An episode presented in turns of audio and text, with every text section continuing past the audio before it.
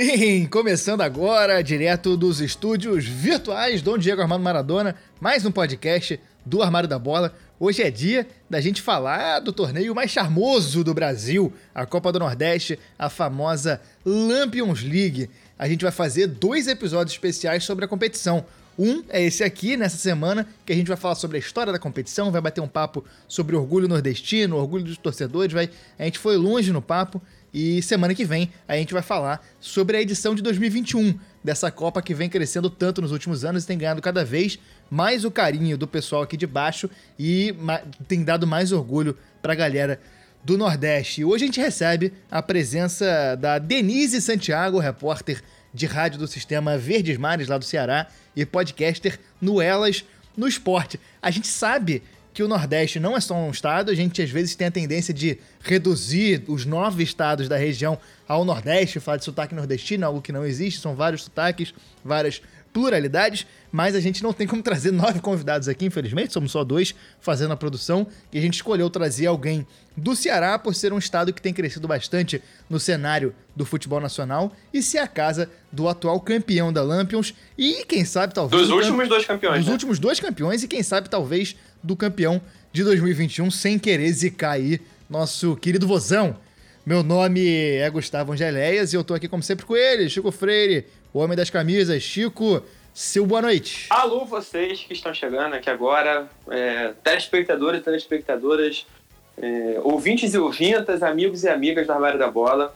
Estamos chegando aqui mais uma vez para falar de futebol nordestino, dessa vez de uma forma um pouco mais ampla, né?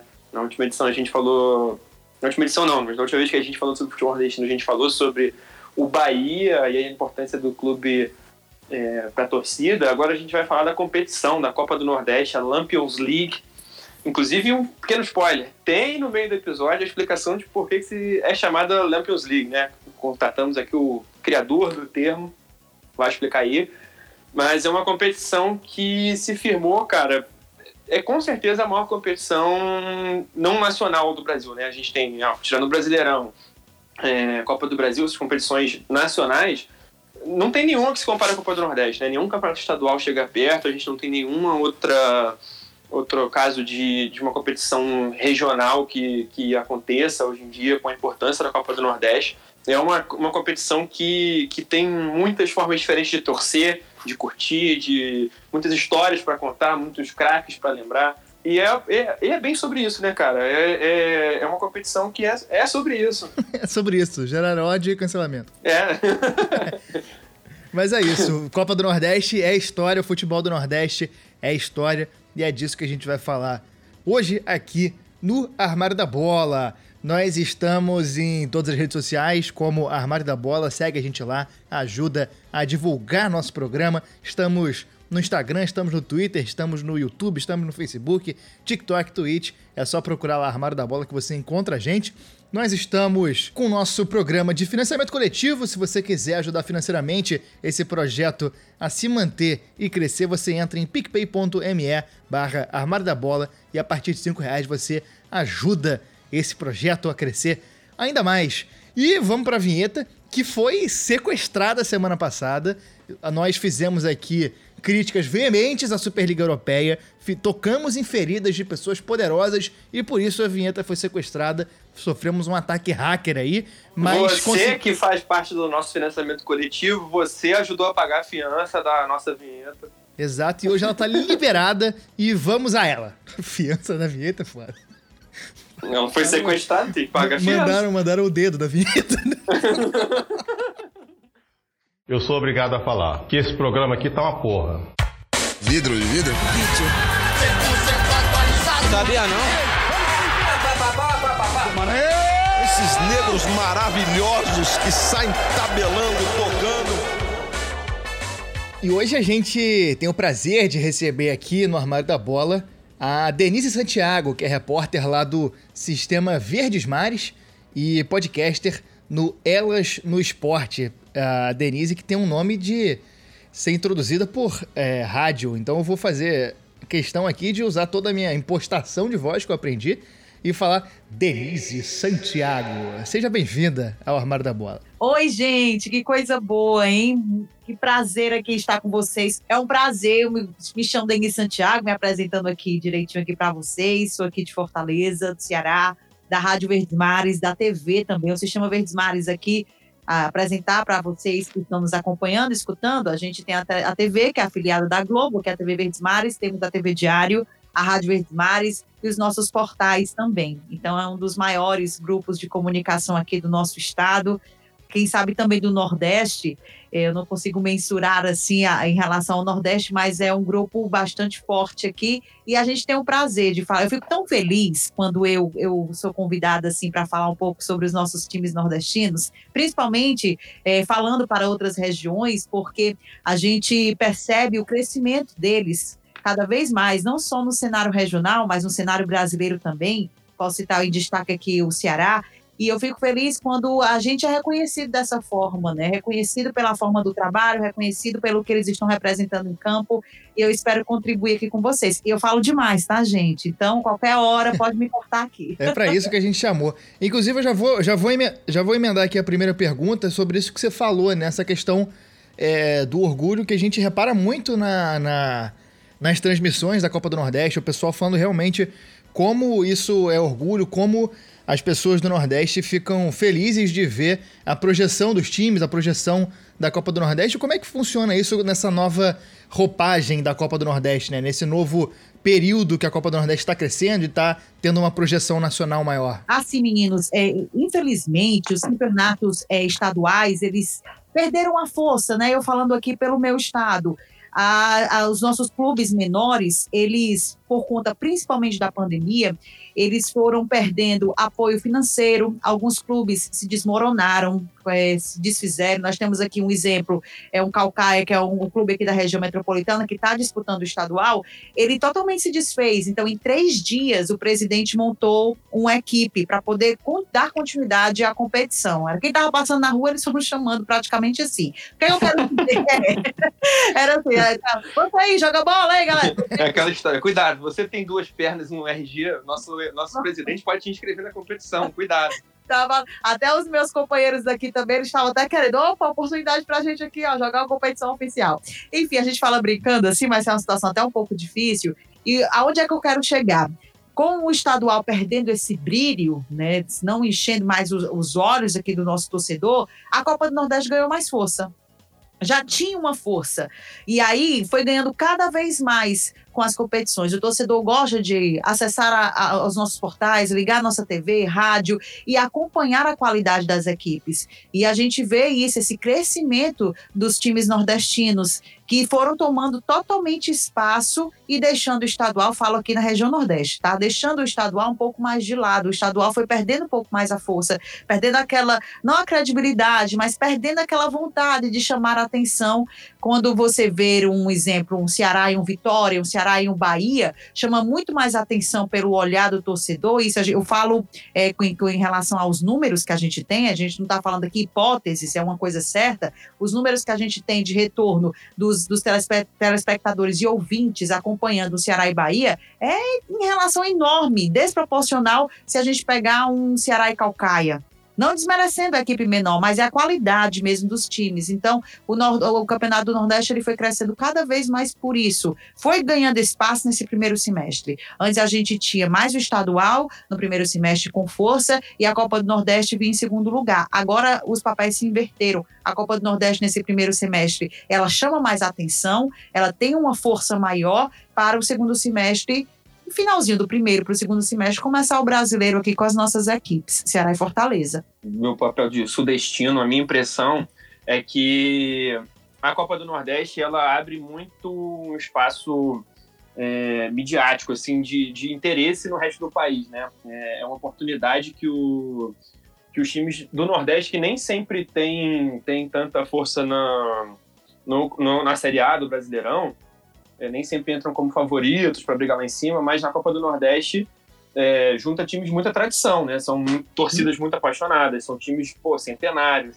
É, às vezes a, os times que por, por motivo econômico ou por motivo de né, administrativo, seja lá qual for, não ficam tanto na, na, na, dianteira no campeonato nacional, mas na Copa do Nordeste tem uma, uma, uma oportunidade de, de, de levantarem uma taça mais é, valorizada do que o estadual. E isso vai gerando interesse, né? São muitos clássicos regionais e clássicos estaduais que vão acontecendo. Ano passado a gente teve na, na semifinal é, Ceará e Fortaleza, já teve final uhum. entre Bahia e Vitória, né? E aí eu queria te perguntar para você falar um pouco sobre é, como os clubes enxergam isso, não só pelo lado é, esportivo, como você falou, mas também uma oportunidade de negócio, né? Uma oportunidade de estar tá sendo visto por, por mais gente pelo país, então atrai mais patrocinador, a própria competição atrai muitos patrocínios, né? É, então, é, da, a minha impressão é que é também uma oportunidade de negócio, né? Uma oportunidade econômica para os times, não só de, de se preparar. É muito patrocínio, a gente estava até brincando assistindo um jogo que tem o, o, o, os patrocínios da Copa do Nordeste é tudo que a gente gosta, é né? É o campeonato mais alcoólico é, do país. É, aposta, uísque, gin, tem de tudo. A cremosidade, né? É, é a Brahma, é o gin. Não vou fazer eu... propaganda aqui, não. Mas... não, pode fazer, bota, pode bota. fazer, porque se eles quiserem mandar, a gente recebe. Tá, é, bota o fim depois. Não, é o crescimento chama atenção, gente. E eu olho por dois aspectos. O primeiro além do crescimento e da qualidade das equipes, isso chama a atenção dos patrocinadores, coisa que, que os patrocinadores voltam a falar, ao invés de investir. Eu vou falar das empresas daqui do Ceará, por exemplo. Ao invés de investirem em campeonato estadual, que não tem tanta, não enche tantos olhos, a gente fala que é o manjadinho, eles preferem apostar mais, investir mais em um campeonato regional. Outro aspecto também, a falta de torcida é, nesses dois últimos anos prejudicou muito. A gente conversando tanto com o Robson de Castro, que é o presidente do Ceará, e o Marcelo Paes, que é o presidente do Fortaleza, eles tem, tiveram é que criar estratégias alternativas para chamar a atenção desses patrocinadores, dessas empresas, para que elas pudessem investir ainda mais nas equipes por conta da ausência do torcedor. A gente sabe aqui, pelo menos aqui no Castelão, na nossa praça esportiva maior que nós temos aqui, ele, o, cada clube responsável pelo seu jogo é responsável também pela bilheteria, além da venda das bebidas, enfim, da comercialização ali no estádio. Com a ausência do torcedor por conta desse momento que nós estamos vivendo, ficou uma situação difícil. Então, eles tentaram, de uma forma, estratégias de marketing para atrair cada vez mais patrocinadores. Você chega e você vê uma camisa de um time, mas é importante ter um patrocínio dessa forma. E a, as empresas, donos aqui de restaurantes, que investem nisso também, acreditam mais ainda na questão da visibilidade que está tendo mais a Copa do Nordeste e como os clubes estão levando a sério, encarando essa competição. E a forma geral, né? Você vê aí grandes patrocinadores, grandes empresas nacionais fazendo investimento em uma competição regional. Isso mostra a força, a força cada vez mais da, do nosso, do nosso, do nossa, da nossa competição. Apesar que, de uma forma crítica, a minha opinião pessoal, eu ainda acho que esse ano o nível ficou técnico que eu falo, um pouco abaixo do que o ano passado. Eu acho que no ano passado está bem mais forte. A gente não tanta certeza que iria afinal se o Ceará ia ganhar, porque o Bahia estava com muita força também. Esse ano não quero desmerecer o Bahia não, mas o Ceará está se encaminhando muito bem aí para levantar o tricampeonato. É, uma, uma, impressão que eu tenho por essa, dessa situação que você falou do nível técnico é porque também foi já emendado no Brasileirão, né? O, os clubes mais, mais fortes da competição, Bahia, Ceará. O Vitória, como estava na Série B, foi um, acabou um pouquinho antes da temporada, mas o pessoal teve que fazer já cavalado uma na outra, começou ali meio, né? Uh, o cara dormiu na, na, última rodada do Brasileirão, já acordou na primeira do estadual da Copa do Nordeste, talvez isso tenha é, influenciado um pouco, né? Não, com certeza. Eu tô falando assim, Ave Maria, o torcedor vai me dizer assim, essa não é louca. Não, não, não. Joga respirar, minha filha. Não teve a pré-temporada. E realmente não teve, né, gente? Eu entendo, eu entendo. Tem até um questionamento aqui, a gente tem um Vina. O Vina é o do, do jogador do Ceará, um dos destaques do time. É o mais caro do time, enfim. E ele estava no início dessa competição, no início do, da temporada de 2021, que foi colado, né, 20 21, não mostrando o mesmo rendimento que estava, que terminou em 2020. E aí a gente trabalha aqui na Rádio Verdes Mares escutava, escuta muito até hoje, o torcedor reclamando, né? Cadê o Vina? Não é o Vina daquela da temporada passada, foi o maior investimento do futebol cearense, do, do Vina aqui, e um absurdo, o cara não tá rendendo, mas é isso mesmo. Fica até difícil, é um questionamento até nosso aqui na TV e rádio, fica difícil o jogador ter 100% de aproveitamento da temporada e continuar com 100% na temporada seguinte. Então tem que ter esse espaço mesmo. Então eu acredito que de uma forma geral, os clubes foram prejudicados por conta disso, essa falta de preparação, a falta de da pré-temporada também tem isso. É, tá sendo uma temporada muito difícil para todo mundo, né? Todos os times. Isso. Um rápido parêntese sobre, sobre esse assunto. Aqui no podcast Armário da Bola, a gente é extremamente, dedicadamente vinista. A gente segue os ensinamentos de Vina. Vina é, ah, é? é um ídolo, é um herói, é o, é o, caminho da verdade, é a luz. É, para o faminto, Vina é o pão. Para o sedento, Vina é o poço, né? E por aí vai. É, é divino. Ah, o Vina é um excelente jogador, sim, do Ceará, um dos destaques. E assim, a gente, vocês devem também acompanhar o futebol. É, é, é, o futebol nordestino, o Vina, ele não tava esse jogador de destaque antes de vir para o Ceará, não, para você ver como é a situação, né? Como Azar dos outros. Azar dos outros. Azar do Fluminense. Azar do Atlético. Ele não, eu não quero aqui fazer nenhuma polêmica, não, nem a citar nem nomes, vocês já citaram. vocês já citaram aí os nomes dos clubes, então estão, estão valendo. Mas assim, ele chegou no ano passado aqui no Ceará, né? Ele, ele estava no Atlético Mineiro, né? 2019. Chegou aqui no Ceará em 2020, é, por empréstimo do Atlético Mineiro, o Vina, 23 gols, gente. É muita, é, muita coisa. É muita coisa. Muita coisa. É muita coisa. E, e, o, mais, e, o, mais, legal é ver, ver o, o a, a conexão dele com a torcida, né? É, é, desse tipo de coisa que o cara chega meio, meio aleatório ali, meio. É, realmente meio forasteiro e se identifica com a torcida de uma forma como poucos conseguem. Realmente é uma história muito interessante. Mas e assim, e não é a função dele, né? É. Porque ele não tem a função de. Ele não tem essa responsabilidade de fazer o. Não é o artilheiro, né? É artilheiro, mas assim, ele, ele teve, ele tomou essa responsabilidade para si. E ele joga muito para torcida, sabe? Assim, eu, eu, lembro no início da temporada que ele não estava marcando, perdendo pênalti, o Vina não perdia pênalti, estava perdendo dois seguidos, não estava fazendo gol, enfim. E quando ele fez o gol, meu filho, nessa, nessa, nessa temporada, meu amigo, foi choro, foi rezo, foi agradecendo, era muito acabando. Eu fiquei lembrando, meu Deus, eu acompanhei tanto esse homem, com 23 gols, para que esse desespero todo, meu filho, se acalme que a situação vai dar certo. É, e, e, essa questão da identificação é, é, é, muito, é muito interessante mesmo. Essa é a segunda vez que a gente vai falar do futebol nordestino aqui.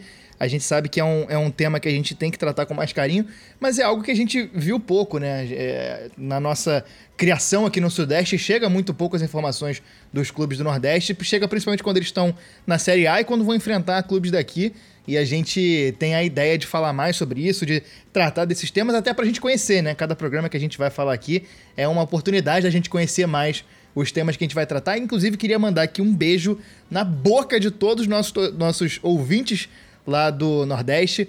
Opa! O, o, a gente tem bastante ouvinte lá do Nordeste, grandes amigos nossos. Tem o Denner, o Dave Moura, o, o Max, o Vini, uma galera lá do o Vini Nordeste. Até participou. É, grandes amigos nossos.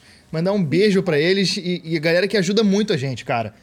É uma, uma, a gente, eu tô sempre pedindo informação para eles, pra gente realmente conhecer, porque acaba sendo uma falha nossa, né, de não, de não ter visto tanto as coisas do Nordeste, e por isso que a gente está fazendo dois programas sobre a Copa do Nordeste e esse mais focado na história. A gente tem alguns técnicos de projeção nacional que conquistaram a Copa do Nordeste, entre eles o Evaristo de Macedo, o Joel Santana, Celso Rotti, o Artuzinho e mais recentemente o Rogério Ceni pelo Fortaleza. E o Guto Ferreira, famoso Gordiola aí pelo Ceará, conquistou no, no ano passado. E a gente tem alguns jogadores é, famosos também, campeões, o Gilberto pelo Bahia, o Vina, como a gente falou, pelo Ceará, Petkovic foi campeão da Copa do Nordeste quando jogou no Vitória, o Grafite também, Magno Alves, que é um grande ídolo do Ceará. E os maiores campeões em campo da Copa do Nordeste são Preto Casagrande, que ganhou pelo Vitória em 97 e 99 e pelo Bahia em 2001 e 2002, além do Chiquinho, que ganhou pelo Esporte em 94 e 2000 e pelo Vitória em 97 e 2003. Uma, uma questão interessante. aí, gente. Muitos é. bons nomes aqui que representam o nosso Nordeste. Não, e a gente tem vários, vários, vários, assim, se a gente for fazendo lista aqui de é. jogadores né, de projeção que foram campeões, a gente não para hoje. Mas uma coisa que eu, que eu acho interessante da gente falar é, é que no começo, né, a, a, Copa do Nordeste, ela, ela foi oficializada mais recentemente, né, mais no, no, do meio para o final dos anos 90. Aqui, né? É uma situação que já tinha, já tinha outras, né, outras competições interestaduais ali, né, tinha o desafio Bahia-Pernambuco, é, tinham, Os tinham combinados também, né? Sim, sim, tinha questões assim, né, mais locais, mas que não abrangiam tão, tanto né, o, o, a região inteira. E aí, em 75, teve o torneio José Américo de Almeida Filho, que foi em João Pessoa, que teve time de vários, vários estados, foi, foi uma tentativa um pouco mais. É, é considerada a semente do que viria a ser né, essa, essa floresta que é a Copa do Nordeste. Teve edição em 75, 76, 76, curiosamente, teve um, um convite para Volta Redonda. É, é um absurdo, né, gente? Desculpa, é, o Japão, é o Japão na Copa América, pô. É, é o Qatar jogando é. Copa América. Desculpa, tá metendo aí, você, cada, é cada um no seu quadrado, né? Vamos para nós, né? Mas tudo bem. É, não, nada a ver, mas é, quem acabou ganhando foram o CRB e o Vitória e eventualmente isso aí é considerado o embrião, né? Mas não, não emplacou de vez. Foram só esses dois anos aí nesse biênio que rolou a taça a José Américo do Almeida Filho. Acabou que em 94 só que acabou sendo oficializada a Copa do Nordeste. Teve a, a taça Governador Geraldo Bulhões, que era um governador de Alagoas. Foi, foi um, uma competição organizada pela Federação de Alagoas, jogada toda lá no estádio de Alagoas. E, e, foi a primeira vez que tinha times dos nove estados do Nordeste, né? Já tinha todo mundo representado. O esporte acabou sendo o primeiro campeão, ganhou do CRB nos pênaltis. E a partir do ano seguinte, não, a partir de 97, perdão, foram dois anos sem competição. Em 97, a CBF começou a organizar. Né? Essa competição de 94 é considerada oficial pela, pela própria CBF e em 97 começou a ser organizada pela, pela confederação. Os times eles iam passando pelo estadual, né, como é mais ou menos até hoje, e na, só que na época era tudo em mata-mata, não era fase de grupos igual hoje. E o que eu ia falar, né, que quando o Gustavo puxou a, os, os, maiores campeões e tal, é que no primeiro momento a gente teve um domínio muito grande dos times baianos, né? O Bahia e o Vitória. É, era, né? Enfileiraram taça, né? Isso. O Vitória, ele lidera ainda a competição. A gente é, fazendo assim, é, essa análise, a gente vê como, não desmerecendo a equipe baiana, não é isso, mas assim, a gente vê como as coisas mudaram. O formato mudou, as competições, os, as equipes elas mudaram, umas equipes ascenderam, que eu cito aqui o caso de Fortaleza, cito o caso do Ceará. Estou puxando sardinha para o meu lado, não, mas assim, eu digo da questão técnica Hoje você vê um Vitória, o Vitória, o maior campeão da competição, a parte técnica do Vitória, ela não, não, não corresponde né, à grandiosidade que aquela equipe tem. A gente vê hoje um Bahia, Bahia também que fica ali, está coladinho no Vitória, querendo né, tentar o quarto título. O Bahia também, você vê um crescimento do Bahia. O Bahia era considerado há um, um ano, dois anos praticamente, um dos maiores do Nordeste em questão de estrutura. O Bahia disputava, gente, três competições simultaneamente. O campeonato estadual, a Copa do Nordeste, tinha Sul-Americana e a equipe tinha um planejamento para ter três times para, de acordo, para cada competição, de acordo com cada disputa. Então você vê isso, o planejamento da equipe. Hoje eu falo do Ceará. Hoje o Ceará ele chegou num patamar, o Ceará pela organização da equipe, pela forma de como o Robson de Castro, que hoje é o presidente do, do clube, ele organiza a forma da, do, do, time, além de chamar a atenção dentro de campo, é um destaque também fora de campo. Tudo é um reflexo das coisas que estão acontecendo. Falando do Ceará, o Guto Ferreira, ele pode levar é, no sábado, agora, contra o, o, o Bahia, o título pela terceira vez e pode se tornar o maior campeão da história do torneio. Né, disputado pela primeira vez em 94. Então, assim, a gente vê como o trabalho das nossas equipes aqui estão crescendo de uma forma. E você vê pelo Campeonato Brasileiro, pronto. Vou, vou me estender um pouquinho. O Ceará foi o melhor nordestino, se classificou, se classificou para a Sul-Americana, depois de 10 anos voltando a uma competição internacional. Então, tem todo esse trabalho extra-campo, tem todo um trabalho dentro de campo, a qualidade dos atletas que, que dá esse feito, né? que dá essa, essa, esse, esse crescimento, esse destaque da equipe. E um destaque destaquei para o Guto. O Guto chegou aqui, gente, é tão engraçado. O Guto chegou aqui. Ele foi o terceiro técnico né, do Ceará. Isso. E é o técnico mais longevo né, da, da Série A. O Renato Gaúcho saiu agora do Grêmio, tava ali, tem um Lisca também, né?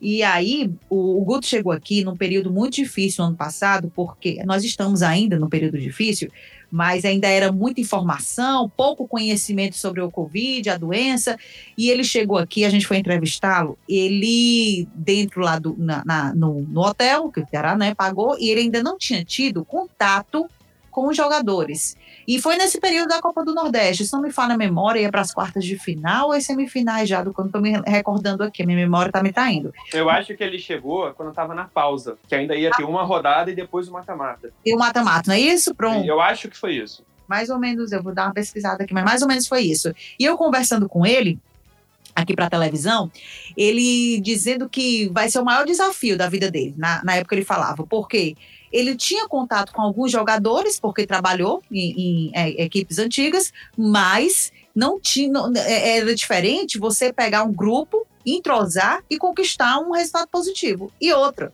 treinando online, viu? Não tinha treinamento presencial. Então, assim, ele disse que ia ser um desafio maior, pediu, já chegou logo pedindo paciência ao torcedor, porque ia ser difícil o trabalho dele com, com o elenco. E o elenco entendeu rápido a filosofia.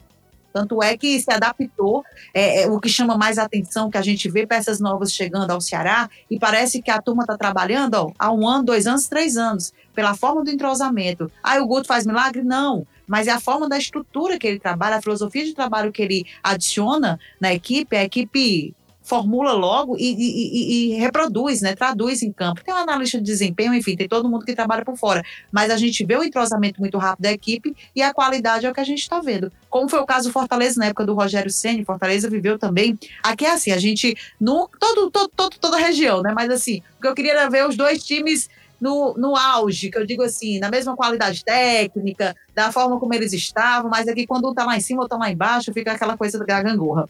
Mas enfim, na época do Rogério Ceni aqui, o Rogério tinha um trabalho assim bacana, muito bem feito, muito questionado também, mesmo sendo ídolo. Ele chegou, foi logo perdendo o estadual para o Ceará. E a diretoria, o Marcelo Paes, segurou o Rogério. Não, não, vamos demitir, não vamos demitir. Caiu muita pressão em cima dele e o Marcelo Paes segurou. E aí o Rogério teve um tempo, porque o trabalho do Rogério Senna é a longo prazo, a gente sabe. O Rogério não trabalha com imediatismo. E o Rogério teve um tempo, menos, pouco curto, mas teve um tempo de trabalho e conseguiu o título da Copa do Nordeste. Por consequência, conseguiu o título da Série B. Então, assim, é, a gente vê o, o, a forma de como a, eles trabalham e da forma como os atletas eles formulam, encaram, né, se adaptam ao estilo, à filosofia de trabalho e tem essa consequência em campo. Muito bacana a gente é, bater palma para esses técnicos que vêm. E outra, falando do Guto também, ele chegou dizendo: olha, no ano passado, quando ele conquistou o título, eu era, me chamavam lá no Bahia, de entregador de colete, entregador de camisa. E olha, eu estou aqui recebendo um título campeão, mais um, né? Título nordestino. Então, assim, é muito bacana a gente valorizar esse trabalho. E eu fico muito feliz quando é reconhecido, assim, na mídia nacional, os trabalhos. Não, eles não são nordestinos, mas vestem a camisa do Nordeste. E é uma, uma, uma questão, uma, uma via de mão dupla, né? Quando você. O Vini falou isso no programa que a gente fez com ele sobre, sobre o Bahia que quando a Copa do Nordeste vai bem, isso fortalece os times do Nordeste. Faz, dá, além de dar dinheiro, dá a possibilidade que eles tenham estrutura, visibilidade, tudo isso. Então, uma competição, uma Copa do Nordeste forte, é uma oportunidade para que os times se fortaleçam e aí consigam ir mais longe. A gente vê um Bahia, um Ceará numa, numa Sul-Americana, o que a gente, nesse momento agora, a gente consegue vislumbrar um Ceará, um Bahia numa Libertadores. Não é loucura a gente pensar isso, né? Não é loucura, não é loucura. Mas assim, e ficou por pouco, eu acho, o Ceará, é. porque eu dava uma É uma vitória, né? Os times daqui, às vezes eu tenho tanta raiva. Oh, meu Deus, tanta raiva de fazer cobertura. A gente ama e odeia, né, ao é. mesmo tempo, né? Eu tava doida para ser uma repórter internacional valendo, né? Mas, assim, é, é, é, a gente. Não que eles amarelem, não é isso. Eu acho, gente, que é a questão da estrutura mesmo, sabe? É a questão do, do, do. Como é que eu posso falar? É a questão da, da, do amadurecimento. A gente vê aqui as equipes, claro, atletas experiente isso aqui. O Edson Paulista, 39 anos, experiente no futebol. Vina, que a gente citou aqui. Mendonça, que está aqui com a gente também do Ceará. São atletas experientes. Mas é, agora eu vejo que os nossos times aqui, eles estão criando uma cancha, estão criando, é, a, além, reforçando ainda mais o planejamento, a estrutura, para pensar nisso. Para pensar na Sul-Americana, para pensar no Libertadores. Por que não? A gente não pode se comparar com o Palmeiras, a gente não pode se comparar com o Flamengo, porque é uma loucura. Mas antes a gente ficava assim, o Bahia era muito distante da gente, hoje não é. Diga-se de passagem, no Campeonato Brasileiro do ano passado foram duas vitórias contra o Flamengo e uma, uma contra e... o Palmeiras para o Ceará, né? Isso, exatamente. Então, assim, a gente tem que pensar grande? Tem, mas eu acredito que é, é pensar com o pé no chão. É, o, o, que é bacana a gente conversar com os presidentes, acho que qualquer dia desse, vocês tiverem a oportunidade, eles são muito centrados, não são loucos, não fazem loucuras. O presidente do Fortaleza, Marcelo Paes, passou uma semana para anunciar o Juan Pablo, né, o técnico argentino. E todo mundo em cima, todo mundo pergunta, é, torcida pressionando nas redes sociais, jornalista também, cliqui, cliqui e tal. Mas, assim, há um planejamento. Eles estão com essa consciência. E diz, ai, Denise, o que é que tem a ver com futebol? Tudo. É tudo, tem tudo. Você vê um planejamento, você vê uma organização e você vê a consequência em campo. Você viu o Vasco aí, a estrutura que tem o Vasco. Desculpem os vascaínos, tá? Nada contra. Mas assim. Você só tá reportando fato. Alguma coisa contra. Você vê a, a, grandeza que o Vasco é, gente. Eu tô falando de, de tradição. E olha hoje a situação. Botafogo. Então, assim, não adianta ser a grandeza, tradição, massa, beleza. Mas se você não tiver um planejamento, uma organização, uma consciência no aspecto financeiro, principalmente, você decai. A gente chama a convidada e ela fala mal do Vasco aí, é pra chamar várias vezes, né? fala mal do Vasco, fala mal do Flamengo, né? É, é o Nordeste, meu filho. É a Juliette aqui, ó. É realmente fato, né? A gente vê a situação do Vasco, vê a situação do, do, Botafogo, a situação da Portuguesa, que é um time de São Paulo que foi grande há muito tempo. É, é, a região tem influência, mas precisa ter um projeto em qualquer lugar, né? Seja no Rio, seja em São Paulo, seja no Ceará, seja na Bahia. É uma situação difícil, né? O, o Vasco, eu não sei os dados mais, mais, mais precisos, mas assim, eram cerca de mais de 800 milhões de reais de dívida, tá gente. Ferradíssimo. Rico, é. É, é, é, é difícil. Você levanta Ceará, Fortaleza, são, apesar dessa situação que eu falei em relação à bilheteria, a relação que eles estiveram com queda de sócios, eles estão com as receitas em dias e também com as dívidas quitadas. Então, é você ver a organização das nossas equipes, né? E eu acho que isso é um processo de crescimento. Vai com crescimento, vai se organizando, e tanto é que consegue contratar, consegue se organizar melhor e a gente vem em campo. Não, total. Então, essa questão da estrutura toda foi muito importante para a situação do Vitória, que a gente estava falando nos anos 90, né? No começo dos anos 90, o, o Vitória entrou uma diretoria nova na época que investiu muito em categoria de base. Foi um clube que uhum. começou a investir muito dentro, né? Em vez de ficar contratando só, começou a investir lá dentro. E, e não, assim, a gente vê nos números que, que isso se pagou, né? Que isso valeu a pena foi uma fase nos anos 90, de forma geral. O, o Vitória ganhou seis campeonatos baianos, ou seja, mais da metade. É, revelou muito jogador, muito, muito, muito jogador. Revelou o Dida, goleiro. É, revelou o Alex Alves, que faleceu tem pouco tempo, que é o que comemorava fazendo capoeira. Foi vice-brasileiro em 93. E do meio para o fim da década ainda lançaram o Vampeta, Fábio Costa, o Alain Delon é um jogador que eu lembrava muito bem. É um cara que esse nome eu achava muito engraçado. Fez muito bom esse cara. Alain Delon e Allan Kardec, né? Ninguém nunca botou eles pra jogar junto. É. O Júnior, lateral, que tava no Penta, o sócio da Alessi Brandão, é. que a gente fala aqui com tanto carinho desse fato. É. Ele tava também, foi, saiu do Vitória. Ainda tiveram o Ramon Menezes, Petkovic. Então você vê que foi um. Por investir em estrutura, o Vitória colheu muitos frutos, teve muitos bons jogadores, viveu uma fase maravilhosa e chegou a quatro finais seguidas, né, na Copa do Nordeste. A primeira final de todas do, do campeonato organizado pela CBF em 97 foi simplesmente Bahia e Vitória, os dois invictos na competição chegando para decidir. Você imagina a temperatura do, do, de Salvador, da Fonte Nova, nessa, nessa decisão, né? Assim, Já começou com um classicaço desse. É. Você falando de revelação, é bacana, o Vitória, em 2014, 2014, 2015 estava na Série A, 2014, eu acho. Ele era o quarto clube que mais revelava jogadores no Brasileirão. Então, assim, é importante esse trabalho de formação, né? É importante esse trabalho de crescimento que o Vitória fazia. E, e, e o que eu vejo do Vitória, que é diferente do Bahia, é a questão que eu estava falando, da consciência financeira, do planejamento. Mudança de diretoria, quebrou um planejamento, é uma cadeia, né, gente? Se você começar uma coisa errada, a tendência de, de terminar errado é quase 99%.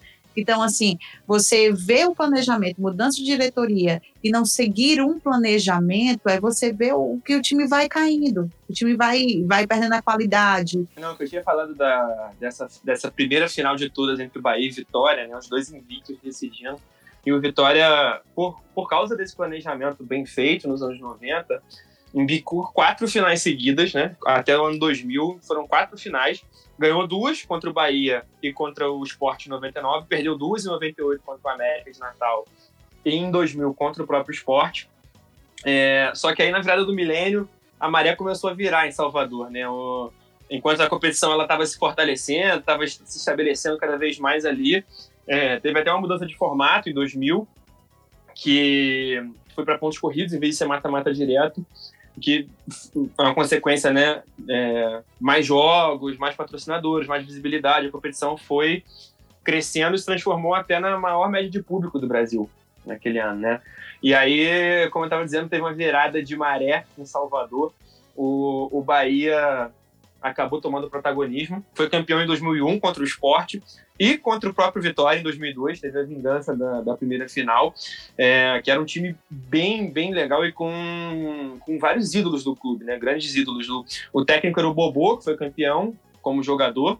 É, e o ataque tinha Nonato, Robigol e Sérgio Alves. Sérgio Alves, que também é, o, é ídolo do Ceará, né? Isso. É, pelo Bahia, ele chegou a fazer até um, um gol de bicicleta contra o Fortaleza, mostrando aí, né? É, que algumas coisas não, não mudam. O Carrasco. E, Carrasco, Cássio, e em 2002 ele foi o maior artilheiro de uma, de uma só edição, ele fez 13 gols pelo Bahia. E com esse ataque matador, o Bahia é, foi campeão em 2002. Em 2003, mais o Vitória conseguiu ter um respiro com o Nadson, Nadson fazia muito gol. É, foi a terceira vez que o Vitória foi campeão é, e se isolou ali como o maior campeão até hoje não foi ultrapassado. É, e a gente vê que nessa primeira, nesse primeiro momento, a hegemonia baiana total, né? Teve um título do esporte, um título do América, mas todos os outros foram do Vitória ou do Bahia. É, só que essa edição de 2003 já estava já tava perdendo um pouco de espaço e acabou que alguns, alguns clubes não, não acabaram, acabaram não participando essa última edição, dos, dos clubes mais é, importantes da região. Em dois, entre 2004 e 2009, não aconteceu a competição, né? Teve uma briga política, uhum. é, teve uma, uma questão, enfim, de bastidor, de diretoria que de briga com a CBF e tal. É, em 2004 a CBF falou que não ia ter data para organizar o um torneio no calendário, só que o pessoal tinha já contrato assinado com a emissora, com o patrocinador, com tudo isso e acabou gerando um processo longo aí, né? Os próprios clubes processaram a CBF e ganharam em 2010 teve um acordo para a competição voltar é, e os clubes deixaram o, o, o processo de lado. Uh, mas foi um tempo grande aí, né? Em 2010 teve, a, teve a Copa do Nordeste, é, precisou, né, assim, perdeu um embalo que estava tendo ano após ano, de torcida, de, de tradição, essas coisas. O Vitória foi campeão mais uma vez. É, conseguiu, né? É, mesmo, mesmo em outro momento da história do clube, né? O, é, ainda assim foi campeão contra o ABC, e sendo que tinha usado jogadores da base na maior parte do campeonato. Né?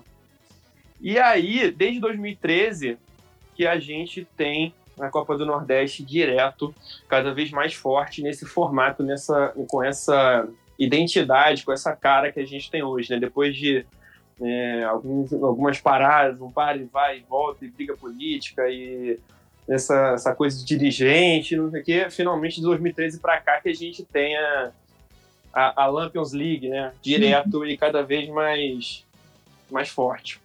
É, é, o crescimento, é, é, como é a Copa, só te concluindo aqui teu pensamento, como ela, o crescimento dela, como ela ficou é, disputada, apesar de, da paralisação, o retorno ainda mostra ainda a supremacia, né? Assim, a força que o Vitória tinha naquela época, mesmo parando, voltando e, e sendo campeão em 2010. é, é, como ela encheu cada vez mais os olhos, como ela cresce cada vez mais. Eu falei no início em relação à, à qualidade técnica dos times, mas é a questão mesmo da temporada enfim, mas você vê o crescimento da Copa do Nordeste cada vez mais, como ela está sendo mais disputada, como os clubes estão se preparando para essa competição, como ela está sendo enchendo os olhos. Não é uma competição tão rentável, eu falo assim, de como uma Copa do Brasil, né? Assim, que é a, a, a, competição mais rentável, né, do nosso calendário. Mas é uma competição que ela enche sim os olhos. Ela é, é, é uma disputa. Você vê essa semana, que é uma semana de final, agora em 2021, entre Fortaleza, ou Fortaleza, Ceará e Bahia, você vê como eles estão levando a tão a sério que o, o time o seu Guto Ferreira, nesse último jogo contra o Bolívar, usou todos os jogadores reserva, preservando os jogadores. Tem a questão da altitude, a gente sabe que é um desgaste maior, um desgaste físico, mas tem também uma Copa do Nordeste tem uma final de uma Copa do Nordeste. Então, a prioridade, a preço de hoje, como a gente gosta de falar, a prioridade do Ceará, mesmo tendo essa possibilidade ou não de classificação de uma próxima fase da Sul-Americana, a prioridade está sendo a Copa do Nordeste. Então, a gente vê como essa competição ganhou força, como essa competição tem a importância. Né? Então, é, é, é a questão da valorização mesmo da disputa e o crescimento dos clubes para isso, a preparação. A eliminação do Fortaleza para o Bahia foi assim, de, de, de, não falo só da, da do feedback que a gente vê dos, dos, torcedores nas redes sociais, mas eu falo do, do clube mesmo, dos gestores né, dos jogadores, é, a, questão do sentimento de frustração, sentimento de perda, de, de dor, você percebia, o Tinga, quando terminou a, a, a partida nos pênaltis, viu a conversando com a imprensa, a gente percebia o sentimento de frustração. Ai, Denise, claro, tá perdendo mais um. Não, não é tá perdendo mais um. Tá perdendo a possibilidade de levantar uma taça de uma, de uma, de uma competição nordestina. Se você tem a possibilidade, se você tiver a oportunidade de chegar aqui em Fortaleza, você entra lá no Ceará, na sede, você vê a primeira coisa quando você entra, você vê bicampeão do Nordeste, uma faixa imensa. Ah, isso não tem valor? Tem muito valor. Não falo só de economia, econômico, eu falo do valor de, da, da, da, do currículo do clube. Valor simbólico, né? É, o valor simbólico, é o valor de tradição do clube. Olha, eu estou aqui conversando com o Guto Ferreira, tricampeão nordestino pelo Ceará. Então, assim, é, é, é você vê é, é, é, o trabalho da, da, da, da, bicampeão pelo Ceará, né? Tricampeão Ceará em si. Você vê o trabalho das equipes nordestinas para irem até uma final, isso é de extrema importância. E com esse novo formato, eu acho que as possibilidades elas, elas se abriram, ao invés de funilar, acho que elas se abriram mais. Os clubes, os grupos, né? Cada um com seu grupo, eles tiveram mais. Tem gente que não gosta desse novo formato. Eu, particularmente, acho favorável que os clubes eles têm mais oportunidades né, de mostrarem serviço conquistarem uma final. O Chico falou aí da, da Lampions, né? Esse nome que ficou muito famoso. E, inclusive, quem batizou com esse nome foi um amigo nosso. Ele mandou um áudio pra gente, o Arthur Crispim, oh. lá do podcast Visitantes Esporte Clube, grande parceiro aí do armário. Vou tocar o áudio aí pra gente ouvir ele contando a história da criação desse, desse nome. Fala Chicão, fala Angelés, galera do Armário da Bola. Alô Paixões, alô doçuras. Prazer participar desse impoluto e suntuoso podcast. E é muito legal falar sobre Copa do Nordeste, inclusive fazendo jabá aqui do visitante. Copa do Nordeste também é nossa pauta no número 19. E essa história da Lampions League é muito engraçada, porque, como todas as a, grandes histórias, ela nasce do nada. Eu estava num sábado em casa, um amigo meu até me lembrou essa história, o João Paulo, é, ele estava em Campina Grande, porque ele foi ver mais uma vez o esporte sendo eliminado pelo Campinense, que é a asa negra do, do Leão da Ilha do Retiro. E aí eu estava em casa assistindo esse jogo, provavelmente na Esporte Interativo, e no meio da, da, da transmissão, tomando um vinhozinho, fim do dia, eu coloquei despretensiosamente no Twitter, na época tinha Twitter, botei lá que a Copa do Nordeste é a Lampions League. Assim, curto e grosso, na época do Twitter Arte, Twitter Moleque, Toque Me Voe. E do nada isso começou a ser retweetado, o João retweetou, a galera do esporte retweetou, a galera do Campinense retweetou, e aí algumas pessoas famosas retweetaram, alguns jornalistas famosos tentaram roubar a paternidade, porque filho bonito tem vários pais, né? É, isso se espalhou né? E felizmente as pessoas reconheceram que fui eu quem fez, mas eu nunca registrei, nunca quis reivindicar essa patente. Quem estava na época sabe. É, fico muito feliz disso ter se disseminado, é, porque moléstia à parte, sem querer me gambar, como diria o poeta, realmente é um apelido muito simpático, muito bacana. E eu morei 12 anos no Nordeste, eu tenho um carinho muito grande pela região. E Lampião, embora seja uma figura controversa, representa a resiliência e a capacidade de resistir e de guerrear do povo nordestino. Então é isso, meu querido. Tenho certeza que esse programa será maravilhoso. Obviamente estarei na escuta. Um beijo para você, um beijo para Angelés. Sempre que precisarem, só chamar. Fui. Tá aí a história. E é realmente o um nome que combinou tudo, né? É um nome que foi adotado pela galera como nome extraoficial, quase oficial da, da competição, né? Esse nome pegou justamente quando voltou a competição, né? A taça, ela é semelhante à, Champions também, né? Com o formato do troféu, aquela coisa toda, e é muito bacana é, essa essa é, ficou uma coisa simbólica, né, do nosso Nordeste, é muito bacana.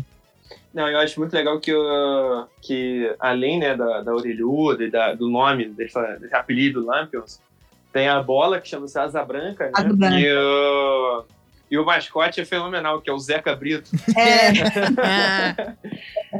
é, esses tons de regionalidade que vai trazendo, né? Assim, o pessoal brinca, negócio de, de ah, Champions e tal, mas enfim, Uh, realmente né? adapta isso, né?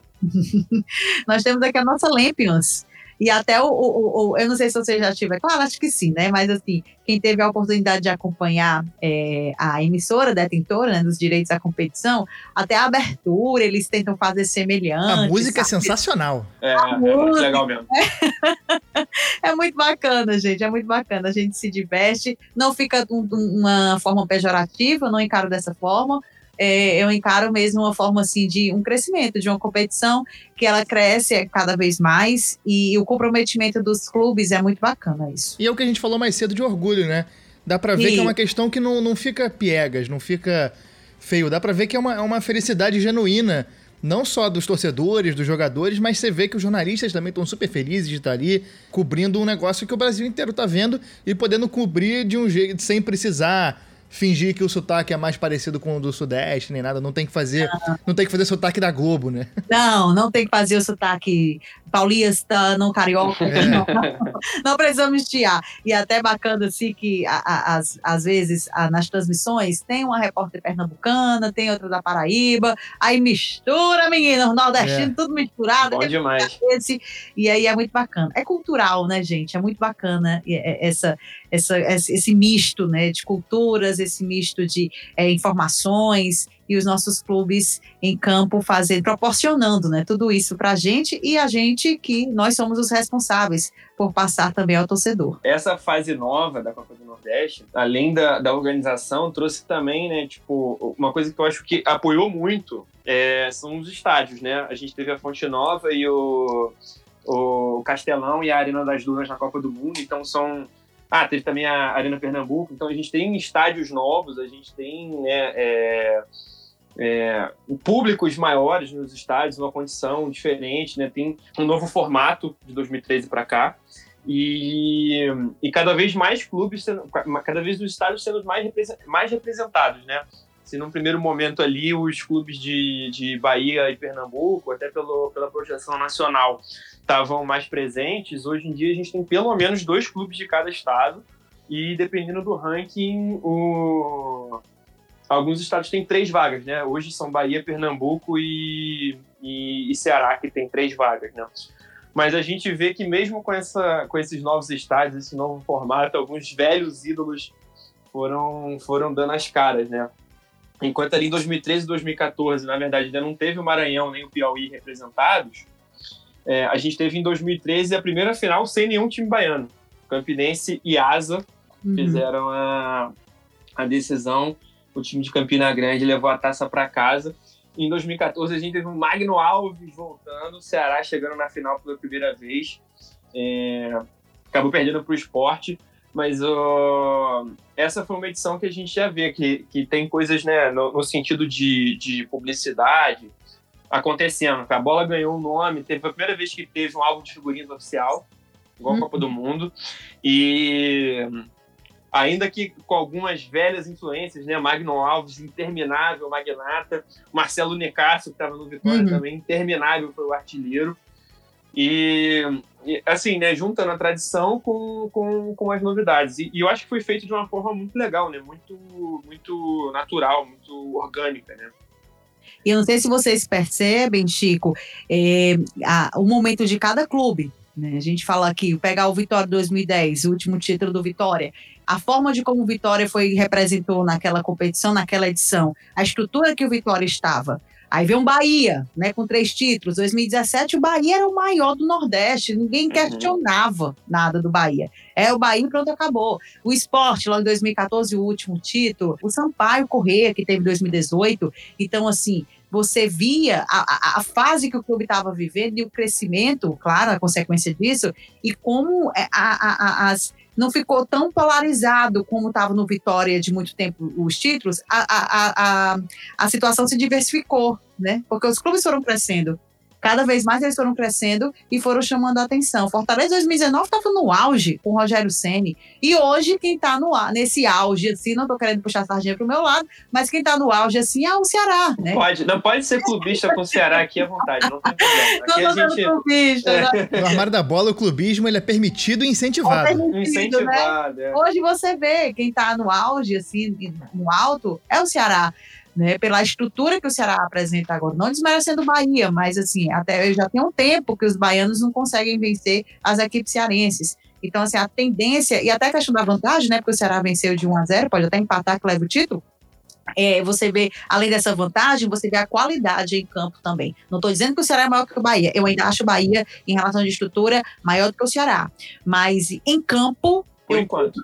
é, eu- o Ceará não, tá encostando, tá encostando. Mas em campo, o Ceará tem mais qualidade. O Ceará, como você falou, negócio de ganhar de, de, de time baiano, em 2015, a gente acabou de, acabei de falar da, da edição de 2014, que o Ceará foi vice, e 2015 foi a Forra, né? Se, se vingou, conquistou pela primeira vez a, a orelhuda.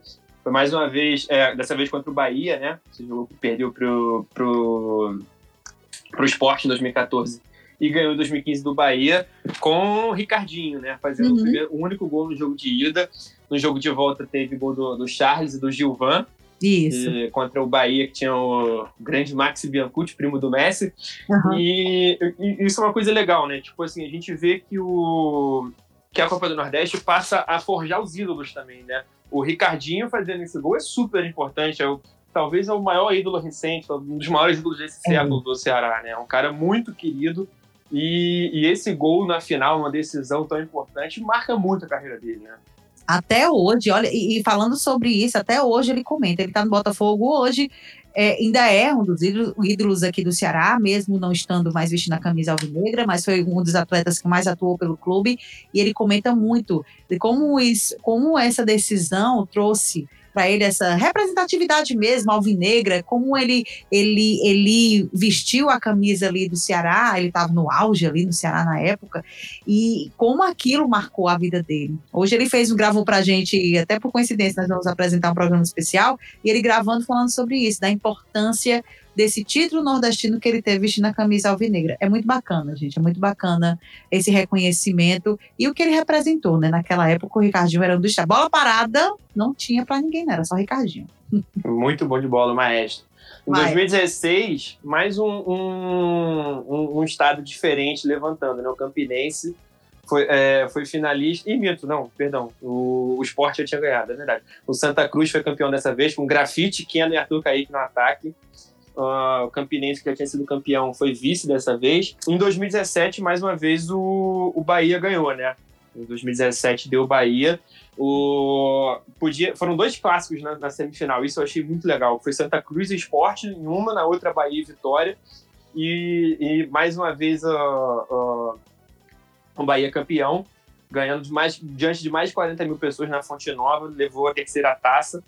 É, e aí, para não falar que eu não falei de todo mundo, em 2018 foi o Sampaio Correia. Agora sim, né, um time de um estado que nunca tinha sido campeão levantando a taça. Foi uma campanha na final contra o Bahia. O Bahia que estava na primeira divisão, Sampaio Correia, teoricamente, Davi contra Golias aí. Foi 1 a 0 com um minuto no primeiro jogo da final, segurou os outros 179, não tomou gol, foi 1x0 no primeiro, com gol no primeiro minuto e 0x0 no segundo, Sampaio Corrêa campeão. Em 2019, mais uma vez crescendo cada vez mais, né? Foi a vez do Rogério Senna levar hum. o, o, Fortaleza ao título. E aí a gente chegou em 2020, né, numa situação muito atípica, uma situação muito complicada. Aí, o que eu acho que mostra a força da Copa do Nordeste. A gente tinha o Bahia, se não me engano, era o maior orçamento do, no futebol nordestino na época. O uhum. Fortaleza, né, que foi campeão da Série B, estava chegando na Série A. É, último campeão, cada vez mais se fortalecendo também. O próprio Ceará, que tinha contratado o Vina e o Rafael Sobes também, são nomes grandes, né? o Prazo foi para o Ceará também. Os clubes, cada, o Ceará já várias temporadas na Série A seguidas. E, e, a perspectiva, pelo menos olhando assim, era de uma, de uma Copa do Nordeste muito forte, cada vez mais forte, e essa talvez a edição mais, é, mais completa. E aí o que aconteceu, na verdade, foi a pausa por causa do coronavírus, faltando uma rodada para acabar. É, o campeonato acabou voltando depois com sede única, né? Foi tudo em Salvador. Isso. É, os times viajaram todos para lá e disputaram todos os jogos restantes lá. E aí foi o um momento de crescimento do Ceará, né? O Ceará que tinha começado a competição empatando muito, não perdeu nenhum jogo, mas empatou muito. E aí foi crescendo, crescendo, crescendo. E no mata-mata cresceu de vez, né? Ganhou do Vitória, do Fortaleza. E na final do Bahia, aí foi o filme repetido, né? É, é engraçado porque esse filme está se repetindo pela terceira vez. O Ceará chegando invicto na final para jogar contra o Bahia. Ganhou em 2015, ganhou em 2020, agora em 2021 mais uma vez é, é, muito, é, muito, é muito semelhante é a história, coisa, né? É muita coisa, né? É, é muito semelhante essa história. É muito, é muito bacana. E, e, e, pode conquistar esse tricampeonato, como você disse, né? Invicto, né? O, o Ceará. Eu, eu, a gente acompanha aqui direto, para lembrar aqui a minha memória aqui, até entrar aqui no Google, para saber a última derrota do Bozão foi no Cearense. Pronto. Foi, foi contra o Ferroviário. Cearense contra o Ferroviário, pronto, lembrei. E eu tava fazendo esse jogo. Mas, mas, na Copa do Nordeste não perde desde 2019. Desde, desde a semifinal de 2019. Se conquistar o título sábado, são três anos conquistando títulos de forma invicta. É, é, é, é, é muito bacana. Assim. Eu, te, eu te levanto uma, uma, uma pauta aqui que eu já vi. Até foi o Vini, esse amigo nosso que é de Salvador, que ele é, ele é repórter lá em Salvador, que ele comentou no Twitter. E eu fiquei pensando sobre o assunto o Guto Ferreira prova, provavelmente é, no mínimo, top 3 maiores técnicos da história do futebol nordestino. O cara tem duas, duas Lampions já, uma pelo Bahia, uma pelo, pelo Ceará. Tem vários acessos, jogando, comandou também o esporte, né? Vários acessos, vários campeonatos estaduais. Ele é um cara muito campeão, pode conquistar a terceira, igual você falou no começo. É, se isolar como o maior campeão entre os técnicos. E é muito legal ver isso, né? Ele, a gente está vendo diante dos nossos olhos a história sendo feita, um cara que. Ah, a gente tem outros grandes nomes, claro, tem Givanildo, que foi muito, muito uhum. importante, tem o Arthurzinho, que também é bicampeão pelo Vitória, como técnico, mas o Guto agora, ele. É a história sendo feita. Assim, dizer que ele é o maior, ah, beleza, não vou ser leviano, assim, mas ele é um dos maiores da história do futebol nordestino, você concorda? Concordo, concordo. E pelo trabalho que a gente acompanha aqui de perto do Guto, além da, do carisma dele e do, do, conhecimento que ele tem, o Guto, ele, ele, a gente percebe no Ceará uma identidade muito definida. A forma de como o Guto trabalha, e estou falando mais da forma tática, a, a, o modelo que ele adapta para determinada situação, ele não é aquele técnico, ai, ah, vou apostar. A gente teve, só abrindo aqui um exemplo rapidinho. É, o Gabriel Dias, lateral direito, foi expulso no último jogo contra o Vitória e no primeiro jogo da final contra o Bahia, ele teve uma dor de cabeça ali na lateral direita e o sistema defensivo é um dos destaques. O Ceará só tomou três gols nessa competição.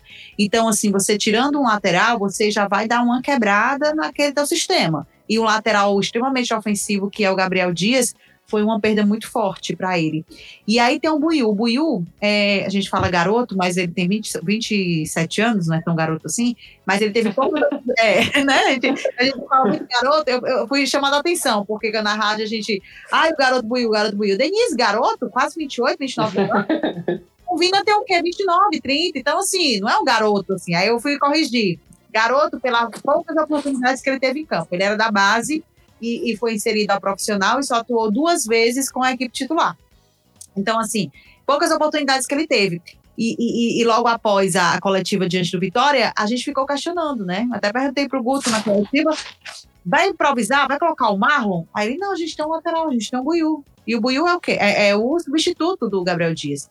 Aí a gente ficou assim, né? Poxa, não é um substituto. É, é tá ali no papel, agora na prática, ele vai mesmo colocar esse menino, porque esse menino fizer uma, desculpa eu falar, uma merda, lascou. O garoto vai ser crucificado pela torcida inteira. Mas se fizer a, a partida, então vai ser o garoto, né? Então, o grupo ele tem essa, essa visão que a gente fica, poxa vida, ele colocou o Buiu, e o Buiu não comprometeu de forma alguma ali na lateral direita. Ele tem aquele time na mão.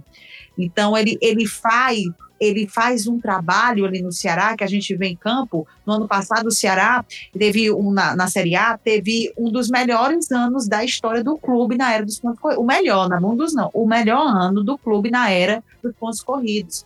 E, e, e pelo terceiro ano consecutivo, o Ceará está na Série A. Então é muito bacana, é, é, é, é, bater palmas, a continuidade do trabalho dele fica no Ceará até o final dessa temporada, é o técnico mais longevo, né, também da história do clube. Então, assim, é, é, é de colocar no pedestal mesmo e, e, e, bater palmas. A gente dizia muito aqui que, olha, tem que colocar um busto do Lisca, porque o Lisca livrou, livrou o Ceará do rebaixamento de 2015. Aí a gente... Pior é que tem, né? E tem, tem que botar o...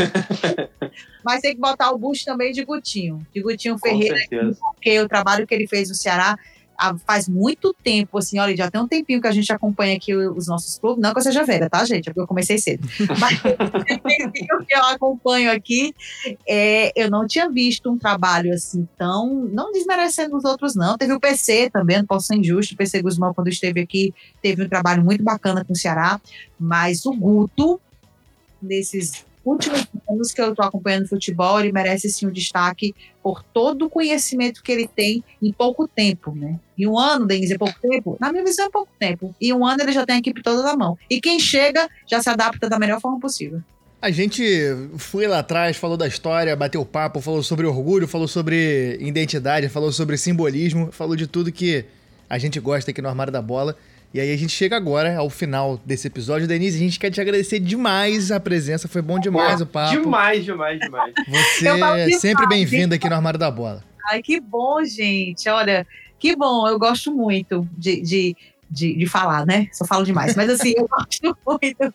Eu gosto muito quando a gente tem essa oportunidade, né? De, de nem todo mundo, a gente sabe que são muitos clubes, a Série A 20 clubes, e assim, às vezes o comentarista, eu falo até dos meus colegas aqui, tá, é, do, do colega aqui, colegas aqui que eu digo, eu estendo, né, a turma aqui do Esporte TV, que a gente conhece muito, tem muito contato com eles, às vezes com muitos clubes eles não conseguem ter tanto assim é, é, é conhecimento e eles ligam para a gente. Ana Thaís Matos conversa aqui com a Thaís direto, é, o Roger aqui com a Terry. Então, assim, é muito bacana a gente passar essas informações, até para a questão mesmo de, de, de falar bem e de falar tendo conhecimento de causa e de valorizar. Pronto, a palavra é essa: valorizar o trabalho do Nordeste. É um trabalho que está crescendo, é um trabalho que merece destaque. Não é mimimi, não gosto desse tipo de mimimi, vitimismo, não estou falando isso, fora disso na minha, na minha visão, mas é um trabalho, sim, que merece estar no mesmo patamar dos outros. Ah, está sendo audaciosa, mesmo patamar do Flamengo, por que não?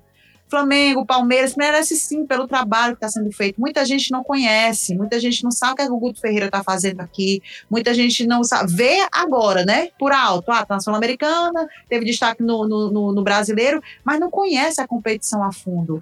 Não sabe a tradição que os clubes têm.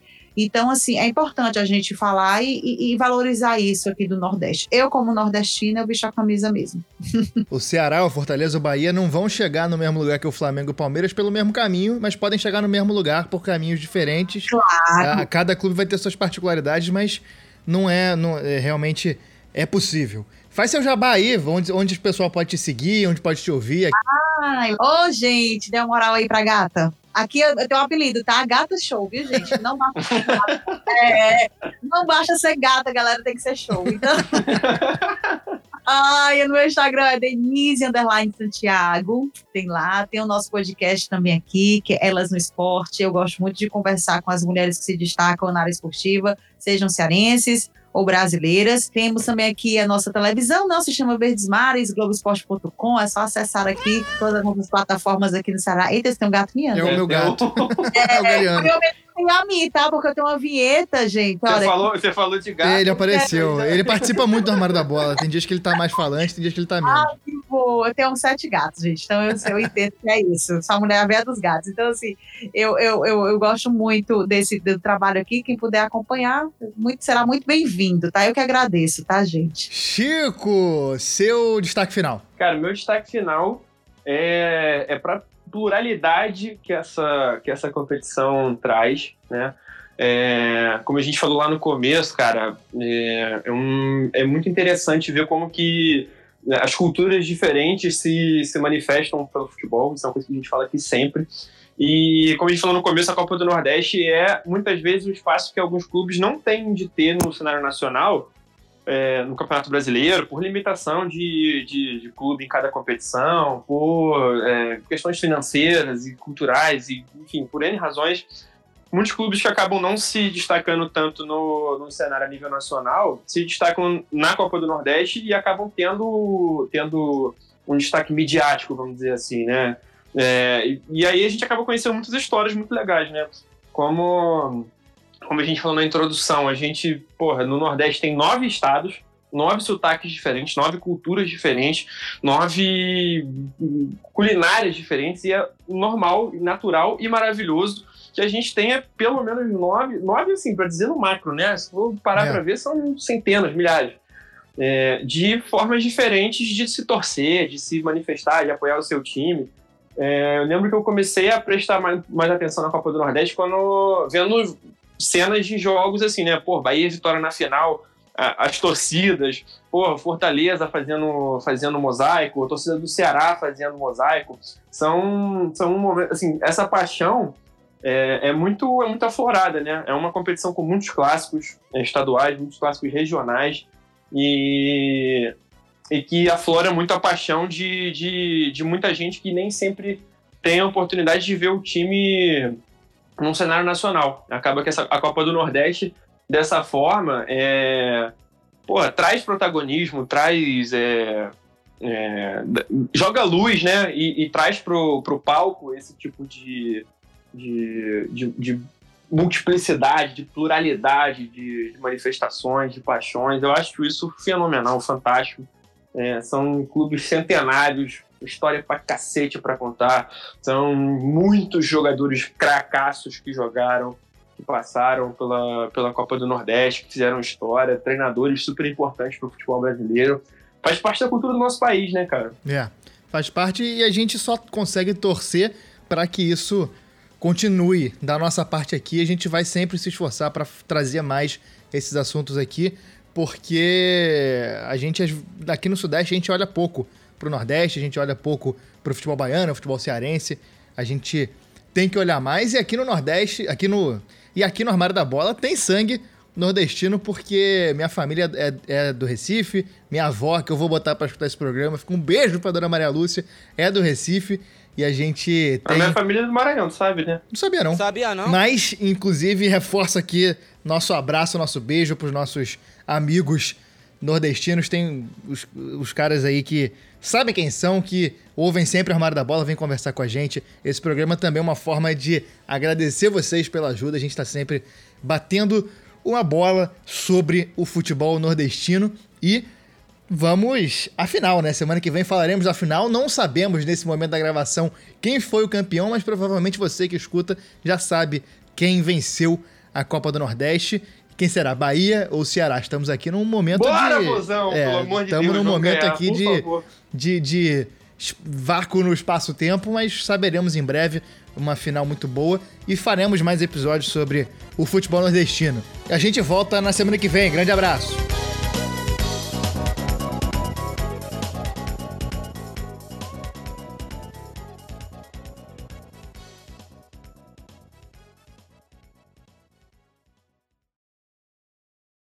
Um minuto, por favor. Sem problema. Um minuto. Imagina. O que foi, amigo? Vai entrar o fundo agora?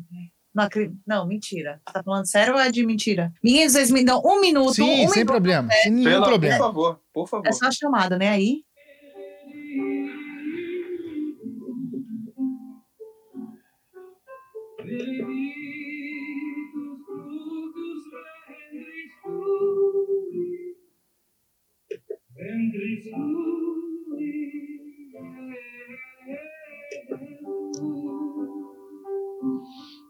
Seis horas e três minutos. A Polícia Civil do Ceará localizou as duas crianças raptadas pelo pai em Tijoca de Jericoacoara no último fim de semana. O diretor do Departamento de Inteligência da Polícia Civil, Edivando França, falou como foi a prisão do suspeito no estado da Bahia. Acompanhe. ZYH 589 Rádio Verdes Mares AM Fortaleza. Redação Beatriz Irineu. Apresentação Luan Diógenes. Operação de áudio Tiago Brito. Continue com o show de bola e os craques da Verdinha. Obrigada, desculpa aí. Pronto, gente, pronto, voltei. Vamos embora. Estão se divertindo, é aqui com a nossa. Cara, a gente tá a gente tá se divertindo muito aqui, cara. A gente teve no começo o armário gente, agora o Rosário da Bola aí com a Ave Maria. Aí tá rolando agora o Show de Bola. O Show de Bola é o programa com o Antero Neto. Não sei se vocês é, conhecem ele, é narrador do Esporte TV. E aí ele, ele debate o, o factual né, dos clubes e com três comentaristas e dois repórteres. Aí ele tem o bola. Aí termina, e finaliza agora o interno do show de bola, entre o Ave Maria às seis horas e entra um noticiário. É, a igreja que tem aqui do lado de casa todo dia, às seis horas, é, um, é, É. uma festa. É a hora do Ângelo.